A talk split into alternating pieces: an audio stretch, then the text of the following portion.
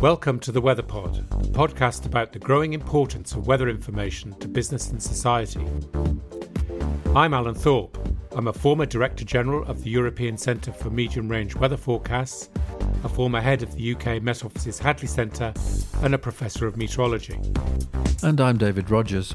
I'm a former Chief Executive of the UK Met Office and am now a consultant with the World Bank, helping countries improve their weather related disaster management systems and services. Weather information is a critical international resource for saving lives, making business and society more efficient, and building resilience to extreme weather and climate change.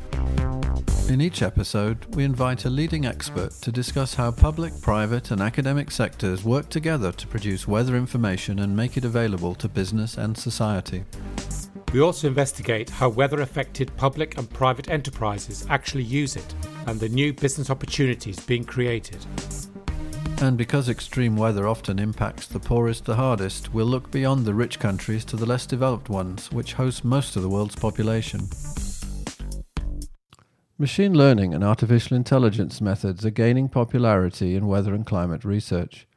Looking ahead, they're going to be increasingly significant in improving weather forecasting. In this episode of the Weather Pod, we'll be discussing some current research problems that are benefiting from the use of machine learning with two early career scientists, Doug Rao, a postdoctoral research scholar at the North Carolina Institute for Climate Studies in the US, and Chen Chen, a senior research scientist at the Center for Climate Research in Singapore. Both Doug and Chen are members of the Young Earth System scientist community and provide a glimpse of the innovative research in our field being carried out by the next generation of scientists.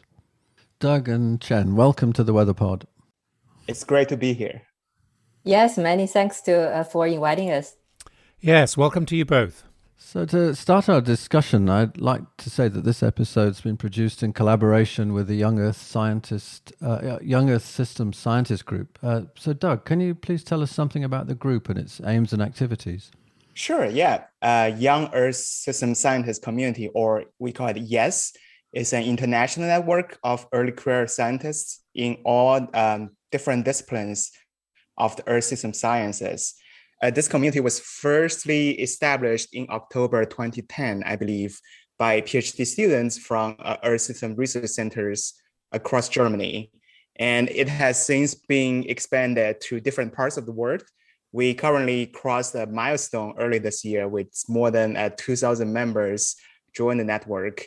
And the, compu- uh, com- the community is completely organized by a council or a group of early career scientists across the world. We have uh, different um, organizations within the group to help develop different activities in the science working group. We have people leading different synthesized papers and also participating in different international conferences like the WCRP World Climate Research Program, um, scientific organizing, a scientific steering committee uh, meeting over the spring virtually. And the vision of the ES is to shape the future of Earth system science by fostering those international leaders that can uh, pioneer the research and actions which will help us to build a sustainable and equitable future.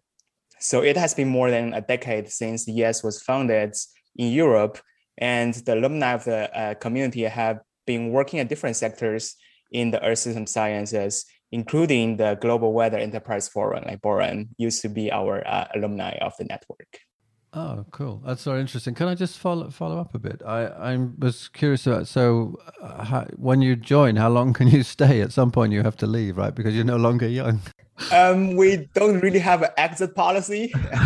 Most of the times, when people um, get through the early career stage, that's when they get like really busy. So that's when people start fading out of the things that they will um, usually participate. But yeah, to answer your question shortly, that we don't have exit policy. So you can stay on our uh, network if you want to, uh, maybe if you're a member 10 years ago. Okay, let, let's move to the, uh, to the subject of, of this uh, WeatherPod episode, which is about uh, the use of machine learning and artificial intelligence techniques. And we know there's been a real growth recently in the use of these techniques in, in many areas of science and technology. It's been really quite remarkable that, that growth. And for example, as we heard in a previous uh, WeatherPod episode from Florence Rabier, who's Director General of the European Centre for Medium Range Weather Forecasts, that uh, these methods, for example, figure strongly in ECMWF's new 10 year strategy. So um, it, it really underlines how this area is really developing. However, I guess many of us may be still a little bit uncertain as to how machine learning or AI differs from the kinds of statistical analyses that have been used in weather and climate science for many years, actually. So, Chen, I, could I ask you to give us your take on what are the essential characteristics of machine learning AI as applied to weather and climate science? And, sort of in general terms, what benefits can we expect from this approach? Uh, in, indeed, uh, machine learning for Earth system science uh, is becoming an exciting field of research.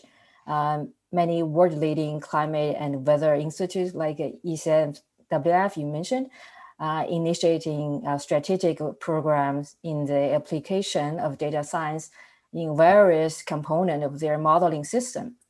So compared to the traditional statistical models, I guess machine learning models could offer benefits from varying aspects. Uh, for example, traditional post-processing for model simulation output is often based on relatively simple multivariate linear regression to correct model bias. But with machine learning models, such like neural network or random forest, various nonlinear features in the data could be picked up. These features may have been missed by traditional statistical methods. Meanwhile, uh, machine learning models have advantages in pattern recognition and tracking. For example, state-of-art models and satellites can produce high-resolution global weather simulations and images in huge amount of data.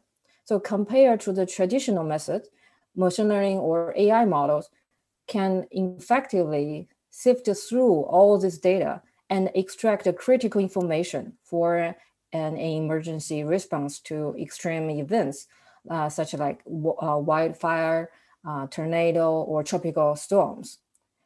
As we know, climate model simulations require high performance computing resources.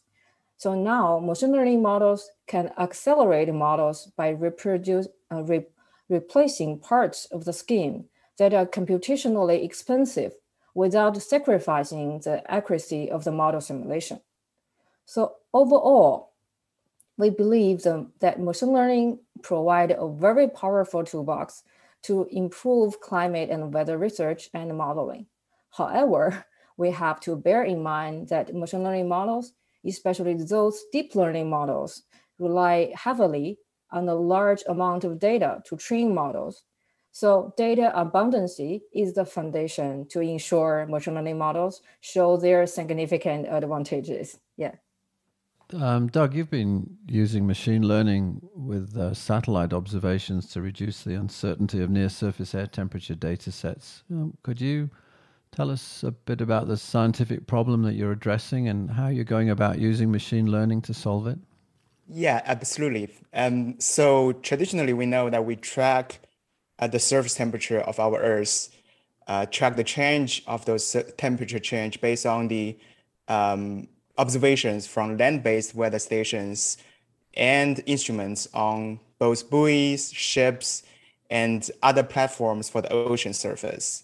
And these observations are all point-based measurements that it cannot really uh, cover all corners of the Earth. So we have pockets of region where we do not have those data or measurements.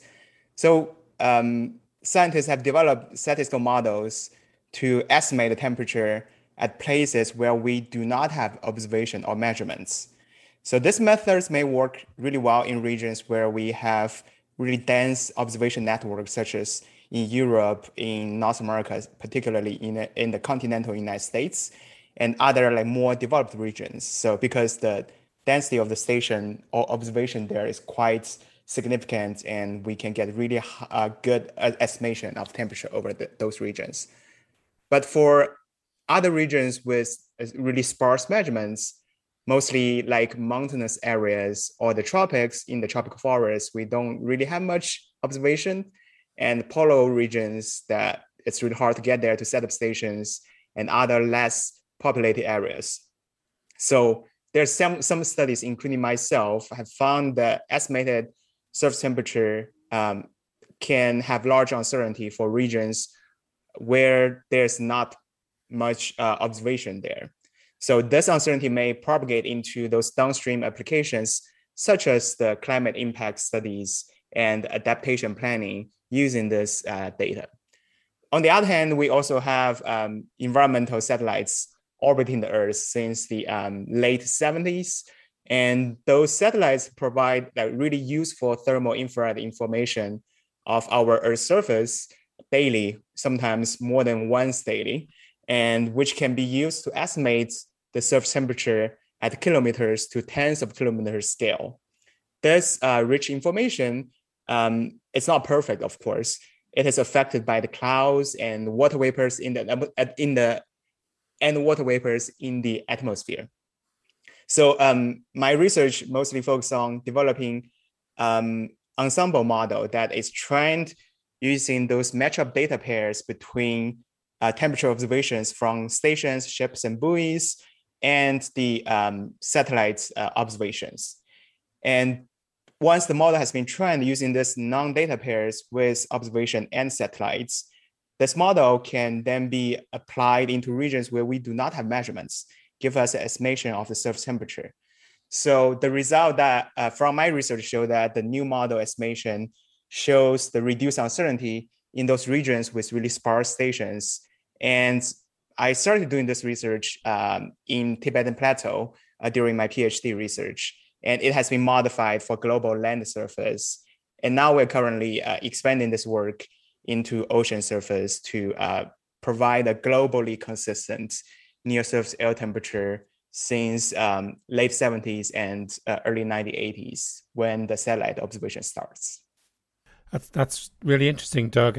I, guess it, it poses a question in my mind. Uh, in a sense, you're you're producing values for near surface temperature in regions um, where the uncertainty is high, and we don't know what the, if you like, the correct value is. How how do you sort of validate uh, your est- your new estimates using machine learning uh, in those areas? Presumably, you need to somehow find ways to evaluate um, if the method's working properly.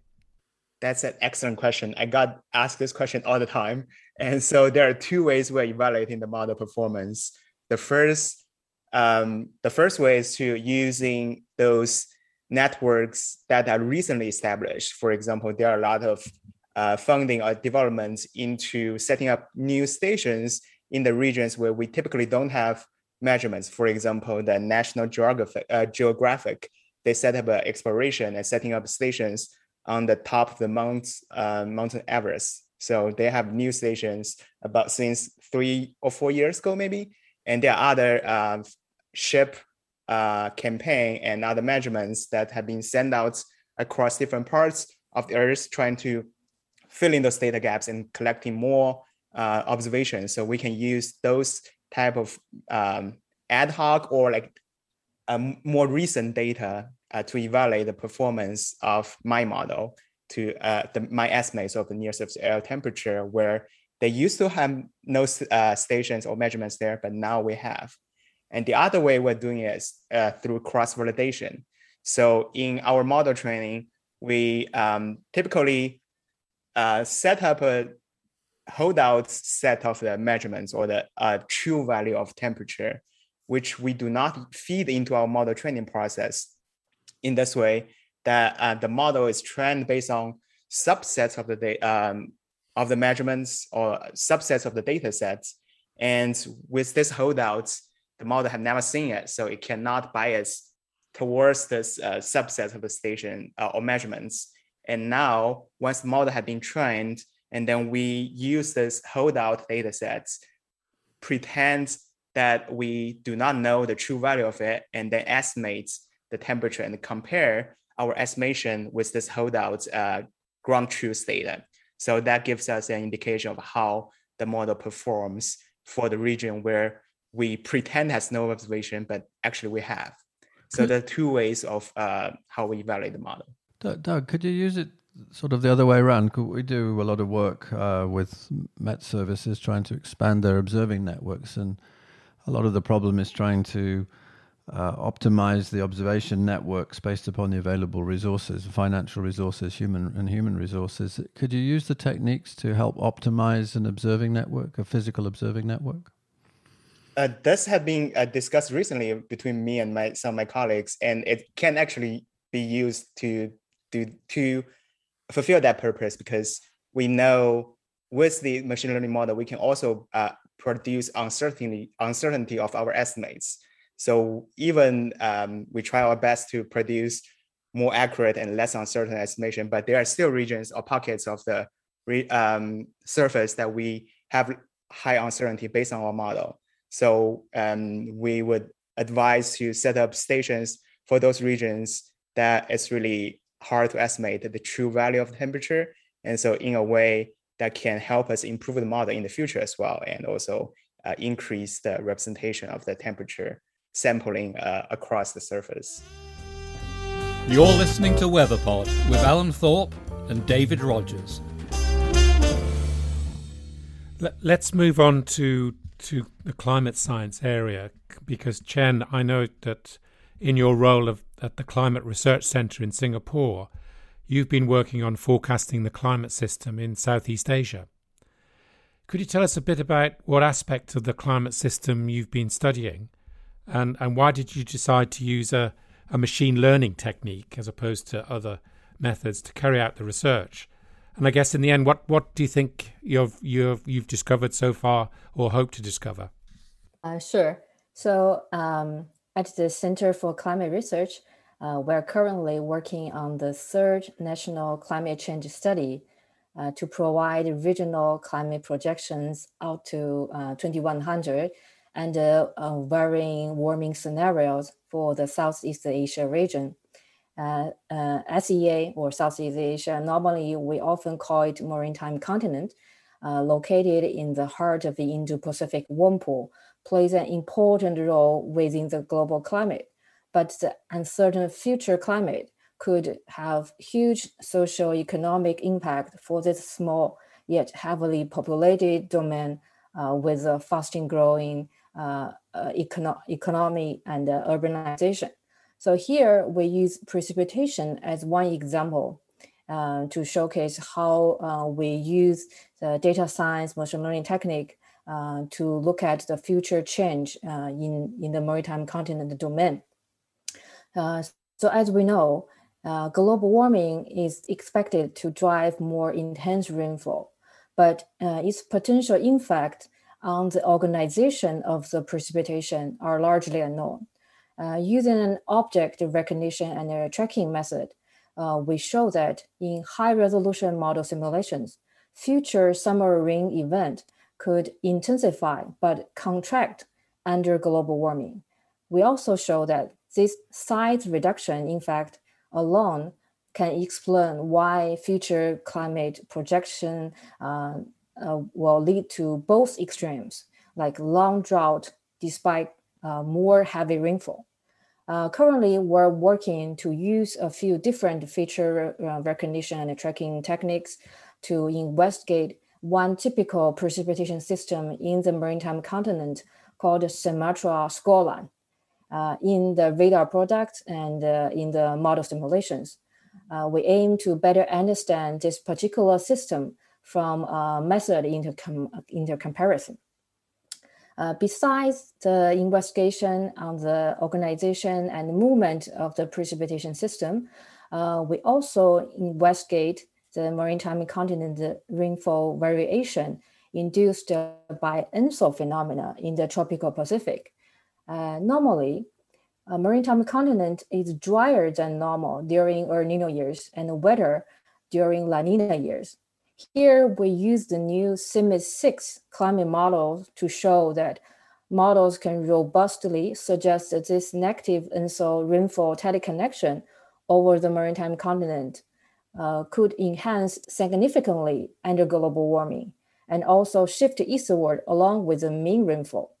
As to the impact, so the projected strengthening of the El Nino induced drought across the maritime continent could increase the risk of transboundary haze and heat waves during El Nino years uh, in the future. So besides ENSO teleconnection, we're also uh, working, trying to incorporate other machine learning models to discover uh, new teleconnection patterns linked to the maritime continent uh, climate and investigate their future changes. Yeah. So, uh, uh, very interesting, Chen. These uh, teleconnections between ENSO and precipitation that you were talking about, um, very, very fascinating um, aspect of the system. But how how do you use machine learning to to investigate that exactly? So currently, well, we still use the the previous result have been based on the traditional ENSO teleconnection connection method that we define like a, a Nino 3 in, index and use the rainfall field to correlate or do a covariance with this index to get the um, core uh, teleconnection pattern. But using machine learning models, that uh, what we do is that we can choose uh, different um, timing threshold to look at all the possible uh, causal relationship within the system. So not, not necessarily to be uh, ENSO or particular climate drivers. So by uh, doing a, like a search, then later we do a, a matching with uh, ENSO or with the maritime continent rainfall. So this is uh, um, going on um, project using machine learning. But the basic um, like a conclusion of um, of the ENSO teleconnection enhanced and warming is a very robust result already established using the traditional method. So our goal now is to say whether machine learning can add additional value to this uh, conclusion. If the teleconnection pattern using the machine learning can give us new understanding or new discovery, then somehow I guess in the future, um, because under warming, some new teleconnection pattern may emerge, uh, not uh, currently exist now, but they may emerge in the future. So what we're trying to say is, if we find new ones, then those new ones will be very interesting to study. Yeah. So it's fascinating to hear about your your work in two very different areas of weather and climate science, and how machine learning has helped to address these uh, scientific problems. Can we take a step back and, and consider the fundamental use of machine learning, how fundamental uh, the use of machine learning might actually be in the field of weather and climate science? So, for example, some people are actively studying whether these techniques might even be capable of replacing uh, numerical weather prediction and uh, uh climate modeling. Can you, um, when we think about that, you know, are there areas in which where we are sort of we have some radical ideas about the use of machine learning, and are we are we able to uh, apply these in meteorology? We're able to do this in, in other fields, and are there ways of actually applying this in uh, meteorology? Yes, you're definitely right. There are a lot of smart people uh, who are pushing the boundary of how we can use AI or machine learning models in weather and climate enterprise, or even broader in the scientific enterprise. And we have seen a lot of research recently that use uh, convolutional neural network, which is a type of deep learning a model, a deep learning technique to improve the skills of uh, like nowcasting of the rainfall and also improve the flash uh, flooding warning systems uh, in, in operation. And this is a short time scale um, applications. There are some longer time scale applications such as um, that I also uh, read some research recently that use neural network models to accurately predict the uh, ENSO events, which have uh, impacts on regional resource planning and the droughts and rainfall uh, research like Chen just shared. So these are all really uh, good examples of um, how the machine learning and AI techniques have been have already happened and focus on specific weather or climate phenomenon. And there are also other more radical ideas, like you mentioned, on how we can use uh, machine learning models and how this can change or help the new uh, numerical weather prediction and climate projections.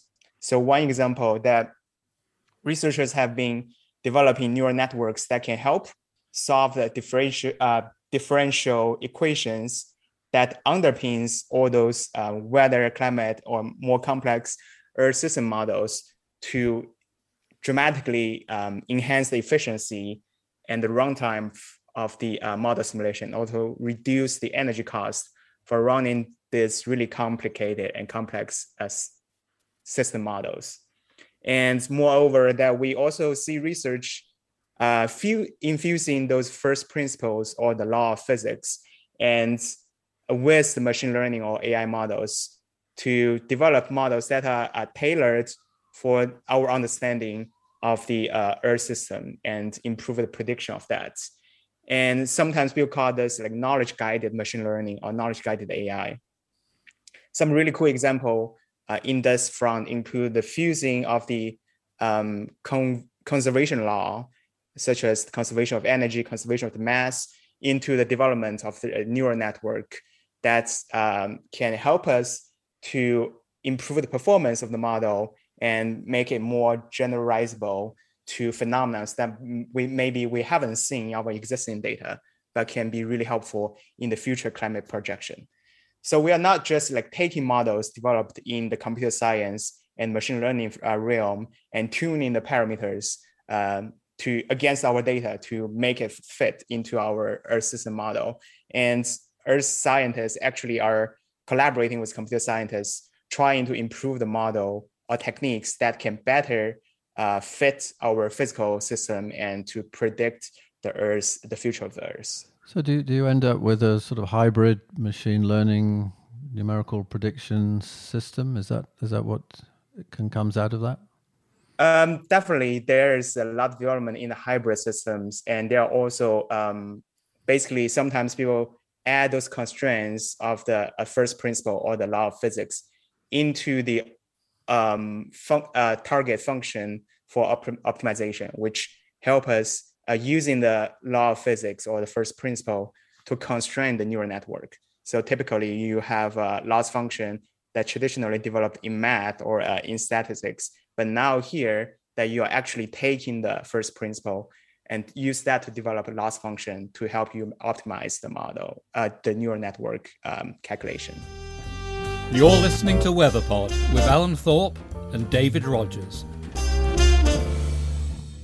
I guess um, moving on from that, um, it, there are you know even more radical ideas that, in a sense, we don't even need the laws of physics in our in our prediction models because um, artificial intelligence, machine learning can um, detect the signals that we're trying to predict um, from large data sets rather than use the laws of physics. And that, I don't really believe that that's going to happen personally, but maybe I'm a bit old fashioned, but I, I think if we know the laws of physics, then it's very helpful to use them.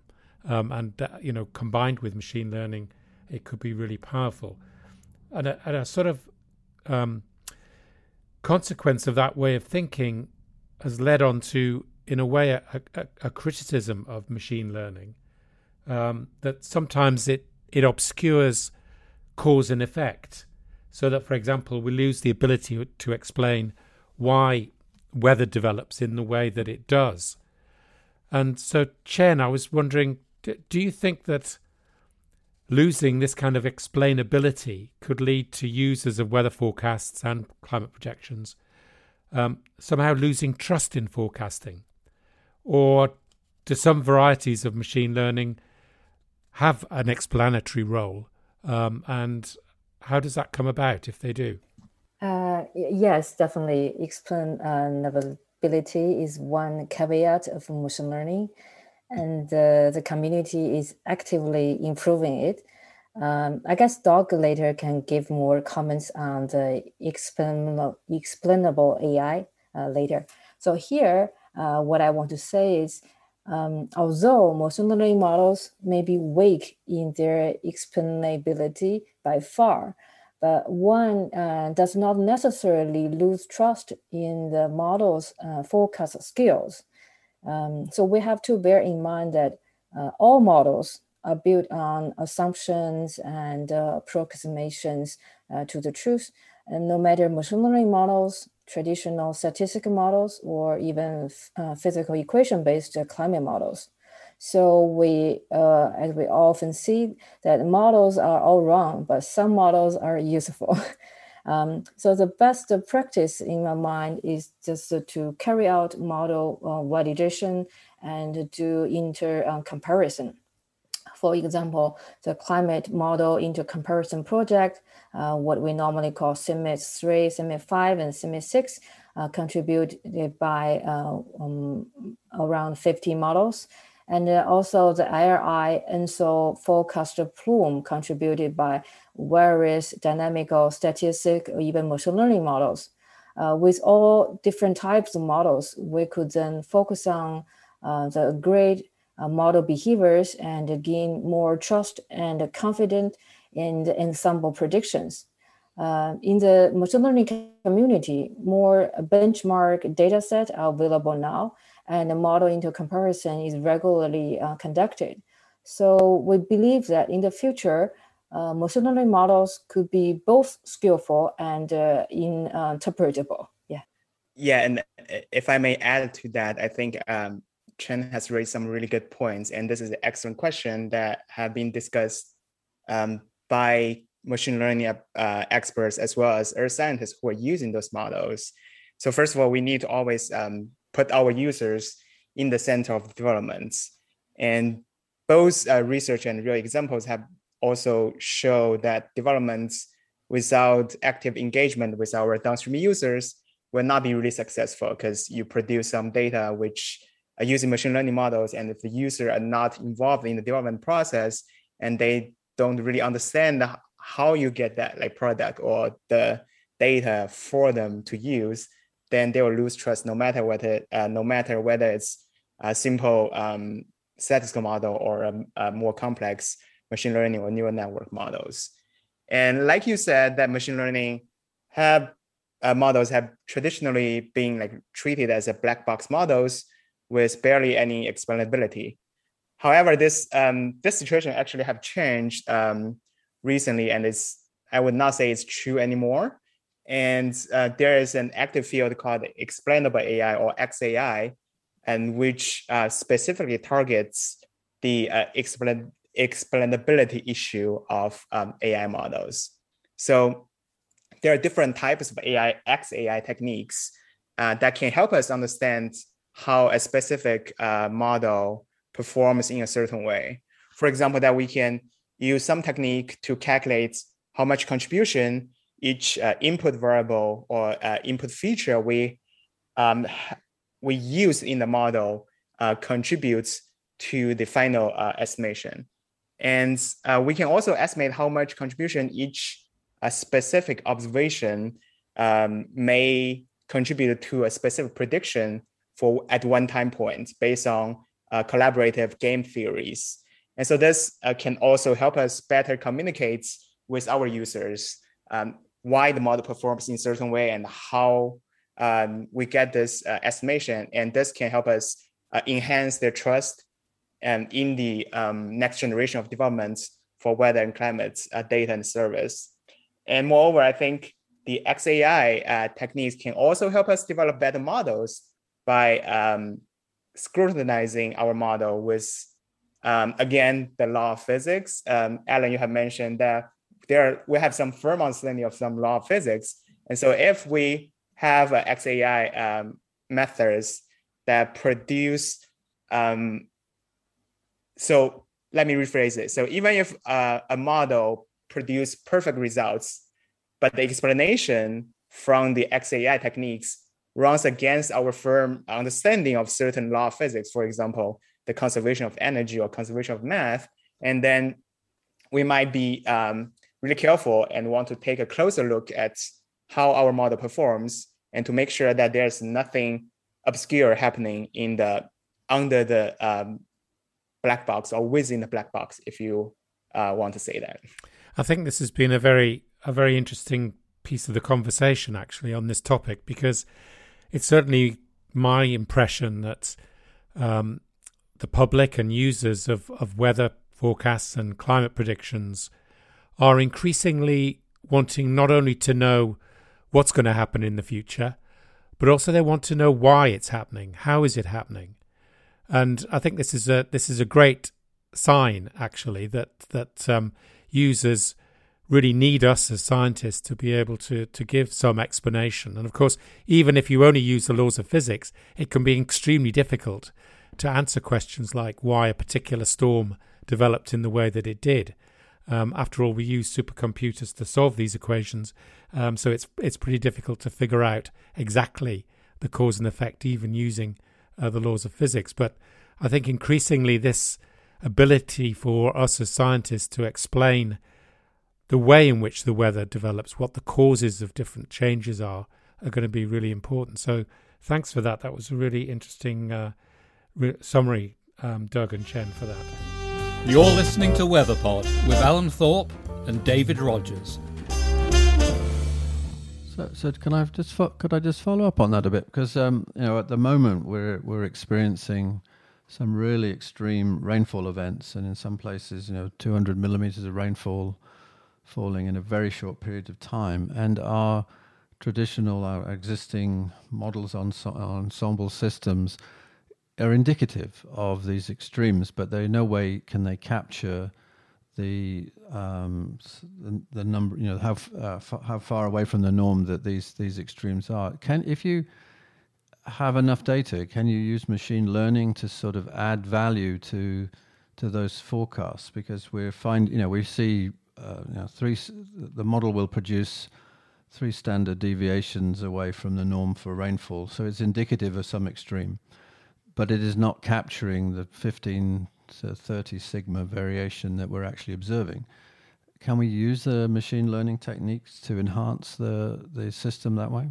I would um, I would say it's it's a complicated answer. I would say so. Yes and no. So when I say yes, because a, a lot of people have been using machine learning to improve data assimilation. So you have a really like robust of the uh, satellite observations and um, radar measurements that can be uh, really used into data assimilation to improve the numerical forecasting and also sometimes nowcasting to um, to get those extreme events uh, to a, with a better accuracy. But the reason why I said no is because the machine learning model also depends on the data. So we are seeing those extreme events like in a lot of newspapers they call it uh, that we have never seen before. So if the existing the historical data that we use to train our model that does not capture such extremes, and we need to be extremely careful of how we use the output of this machine learning model, which uh, predict such extreme um, for the future, because we like the question that Alan asked earlier. It's all come into a loop that um, since we don't have no, we don't know what's really true out there, so we need to be careful. But it doesn't necessarily mean that we cannot do that, and especially with some uh, additional knowledge guided uh, machine learning developments, it can generalize the um, phenomena or the um, how the system works um, in the weather and climate systems uh, into the future. So that gives us um, more gives us more confidence, uh, if you want to say that, uh, more confidence into using machine learning for extreme events uh, studies. And what do you think, Chen? Uh, that's just my like two cents. Yeah, I agree with Doug that this is a complicated uh, issue. So in a way that um, currently when we see extreme event, uh, it's a kind of the um, mixed signal, uh, not just a natural variability, but also plus the global warming trend. Um, which means some part of the extreme value come from the global warming effect. So if we just um, develop a machine learning model or statistical model based on historical data. Uh, sometimes uh, we may not able to reproduce uh, those very uh, high values that we just observed. Uh, but if we combine um, with some impact of the global warming, uh, maybe that can be done. So I guess um, that depend on how um, those two components are, are coupled or incorporated in the modeling process, uh, yeah, and uh, I guess definitely machine learning can help uh, generate, especially the generative models, can help generate a long record uh, of historical, uh, like extend the historical data, and to help um, build uh, more robust models. Uh, but the global warming component will help to be separate uh, incorporated in, into the model. And that part is not based on machine learning. It has to be based on uh, um, the, the observed trend. Uh, so overall, I feel like um, the prediction for the extreme value is still a challenging field. Yeah.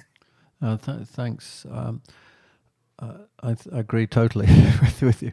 Um, I'd like to start to draw our discussion to a close, and, and I think you've really already touched on, on this, but I'd like to ask both of you how you see the future evolution of machine learning when it comes to weather forecasting and climate science. And start with Doug. How do you see these things developing? Yeah, I think uh, there has been like really remarkable development and uh, also investments from both government and private industry in how to leverage uh, the AI techniques in weather and climate enterprise. So uh, instead of thinking about what to do, I think it is more like important to think about how we want to do things or how we should move forward to do things to advance this development. So a wise person I, I, I once knew said that it is always good to build a framework instead of building a system. And uh, I, I totally agree. And so one very important development I think is already happening it's transitioning from those ad hoc development for a specific problem to a more systematic approach by um, identifying which problems in the uh, weather and climate enterprises will benefit most from the um, AI and uh, target those the innovation and developments. So such as improved efficiency and the skills of the numerical models or how we can use AI model to better process and disseminate the data and products uh, to the regions where need those information most. And again, this needs to put users and service back into the center, how we um, frame the d- development. And I think another development uh, in the framework should be the closer integration between uh, machine learning experts and domain scientists in climate and weather enterprise. So I was um, trained as a statistician, and I often sometimes roll my eyes when I see people using statistical models uh, in a way that's not appropriate or not designed to, to be used that way. So I think this must be how uh, machine learning experts feel when they see some misuse of those machine learning models. And uh, I think the integration between domain scientists and machine learning experts is really important. So hopefully the future uh, machine learning based uh, weather and climate applications have at least two core developers in the in the whole process, uh, hopefully more than two, uh, which one um, which has one domain scientist and uh, one machine learning expert. The, and the team uh, is in close consultation with the users. Again, we want to put the user in the center for the development. So that's uh, my two cents. Oh, thanks. And and Yu-Chen, what are what are your thoughts on this? Um, so I guess uh, machine learning and AI advances very quickly towards new frontiers. Uh, they become in, increasingly popular in our field, uh, especially filled up uh, by development in more knowledge in AI, increase in data volume, advances in computing hardware, and more open source uh, packages. Uh, and I believe that more climate and weather research will benefit by incorporating machine learning component.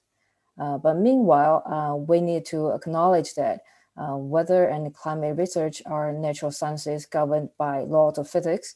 Um, so uh, processes to organically incorporate machine learning into weather and climate research uh, still require more time and close collaborations between machine learning scientists and the climate scientists uh, and we have to aim uh, on two aspects. So first, uh, to better interpret the machine learning models, and then also wisely use them to better understand the climate system and predict its variation and changes.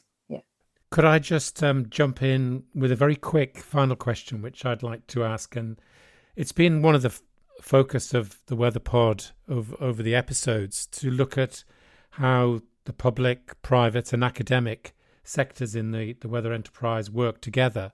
Um, and of course, we know that data analytics and machine learning, artificial intelligence um, is is developing a, lot in, in the private sector in big computing companies um, around the world. It's a very huge development area in the private sector, and I just wondered um, if you feel there is a good sort of interplay between those developments in some of the big computing companies um, in this field and some of the academic applications of this in, in weather and climate. Do you think we are we working well together on that, or or could that be improved?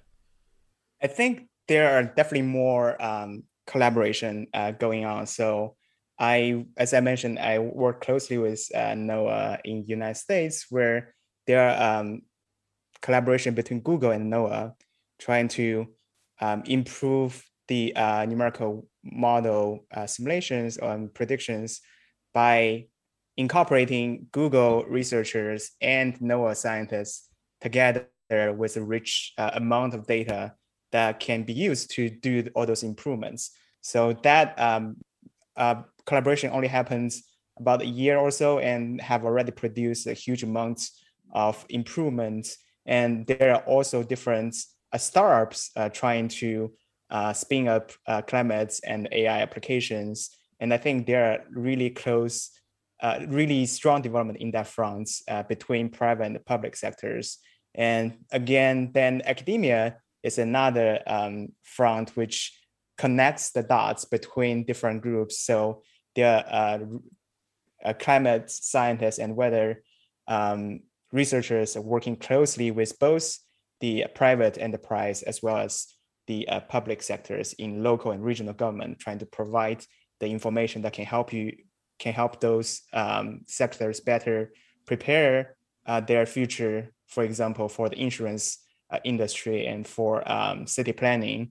I was just talking to some uh, researchers at University of Colorado uh, who are working with California, a city in California, trying to use machine learning models to improve their understanding of the wildfire risk in the region. And so that's really uh, important topic because we all know that California is on fire all, almost all year round now. So it's really important topic, and the close collaboration is really important.